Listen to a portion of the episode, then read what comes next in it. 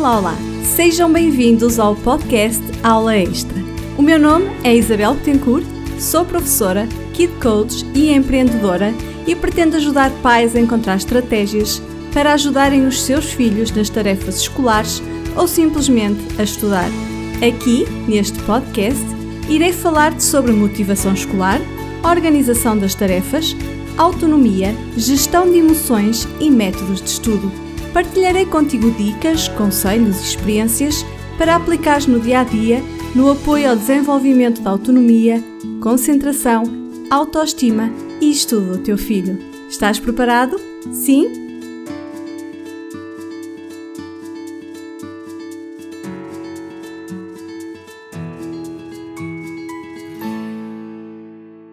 Olá, olá! Hoje vou contar-vos um pouco da minha história para enquadrar o tema que eu vos trago.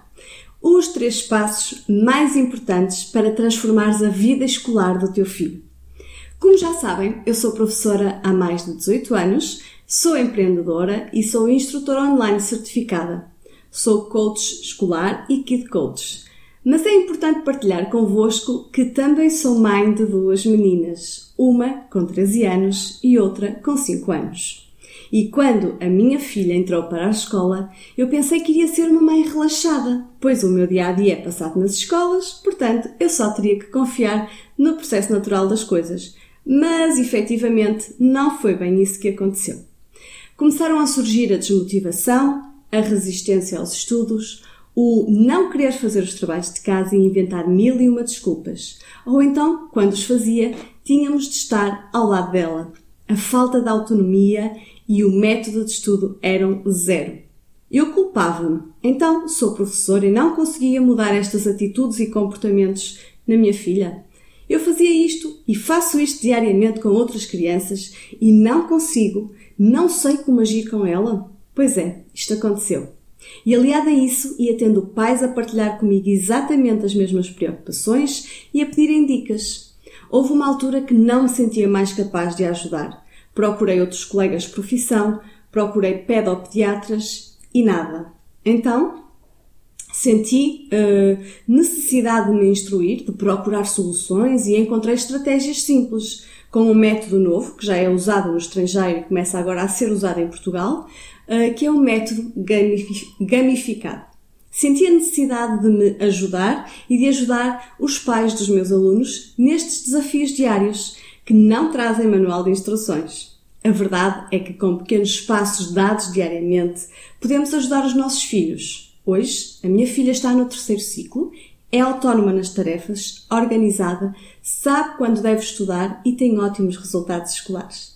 Com este método já consegui ajudar dezenas de pais ao longo dos últimos anos. E é isso que eu vou partilhar contigo neste vídeo de hoje, de que forma podes tu também obter esta transformação vou falar-te dos três passos mais importantes para transformares a vida escolar do teu filho.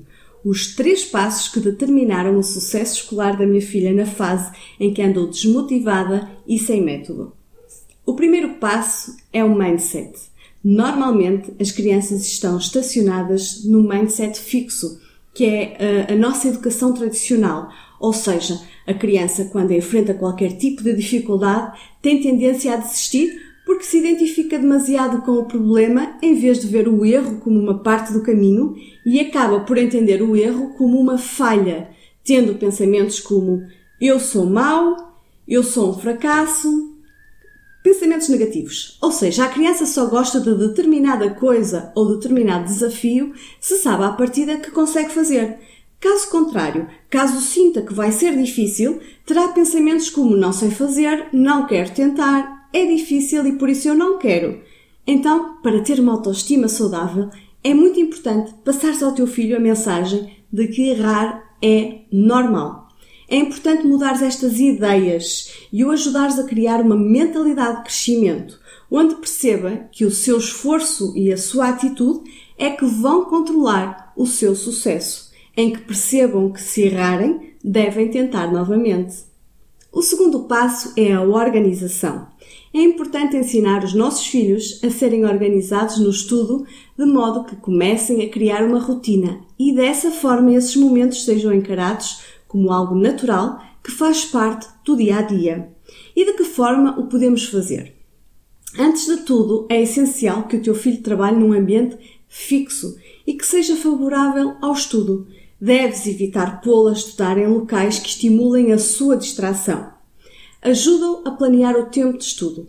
Criem em conjunto, em família, um plano, um mapa semanal, onde estão todas as rotinas e atividades diárias e incluam um tempo para estudar, rever um conteúdo ou fazer os trabalhos de casa, ou mesmo para um jogo educativo. É fundamental oferecer-lhes a oportunidade de colaborar nesta construção responsável do seu mapa semanal. Dar-lhes o direito a escolher será para eles uma vitória importante e, de certa forma, vai motivá-los, pois é uma escolha da responsabilidade deles. Criem o hábito de rever os cadernos e manuais a cada disciplina pelo menos uma vez por semana. Isto vai servir para reforçar algum conteúdo que não tenha ficado bem compreendido. Portanto, neste segundo ponto, percebemos que organizar os momentos de estudo é a chave para criar uma rotina de estudo que se torne tão normal como ir dormir, como ir à escola ou como comer. E os mapas irão ajudar a criar a autonomia. E o terceiro passo é exatamente a autonomia. Como já referi, é essencial organizar um mapa de tarefas semanais. Mas sabemos que conseguir que os nossos filhos estudem é um grande desafio. Por esse motivo, como forma de motivar para o cumprimento das suas tarefas escolares e os tornar cada vez mais autónomos nestas idades, funciona muito bem criar um quadro de incentivos. Esta estratégia é sem dúvida uma forma lúdica, descontraída e estimulante que irá ajudar a responsabilizá-lo para o cumprimento da rotina de estudo e, como há recompensas, ele vai ser mais autónomo na execução das suas tarefas. Combinem juntos o que podem ser essas recompensas. Andar de bicicleta no fim de semana em família, visitar um amigo, cozinhar do seu prato preferido ou um passeio ou uma caminhada. Uh, nada monetário. Portanto, outra tarefa que deve ser uh, incutida e, e ajuda na autonomia é a preparação da mochila e dos materiais a levar para as aulas, que deve ser da responsabilidade do teu filho. E outro ponto é incentivá-lo a estudar sozinho, intervindo só se ele precisar de ti. De qualquer modo, todo este processo de concessão de maior autonomia a um filho é sempre um processo lento, de construção contínua e de sucessivas adaptações, tendo em conta a realidade, o ritmo e as capacidades de cada um. Estes três passos que te falei, uh, mindset, organização e autonomia, exigem o melhor de nós para o bem do crescimento dos nossos filhos como seres inteiros. São três passos que exploro com mais pormenor no meu workshop gratuito para pais que irá decorrer no mês de agosto.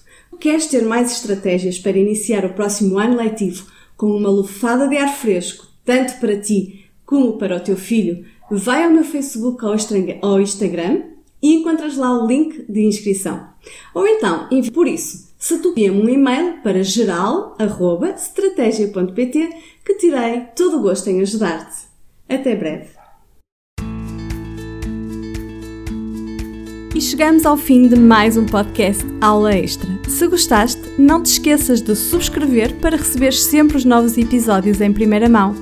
Podes deixar ideias de temas para episódios novos, pois terei muito gosto em ir ao encontro do que precisas. Um grande abraço da Isabel Betancourt e até breve.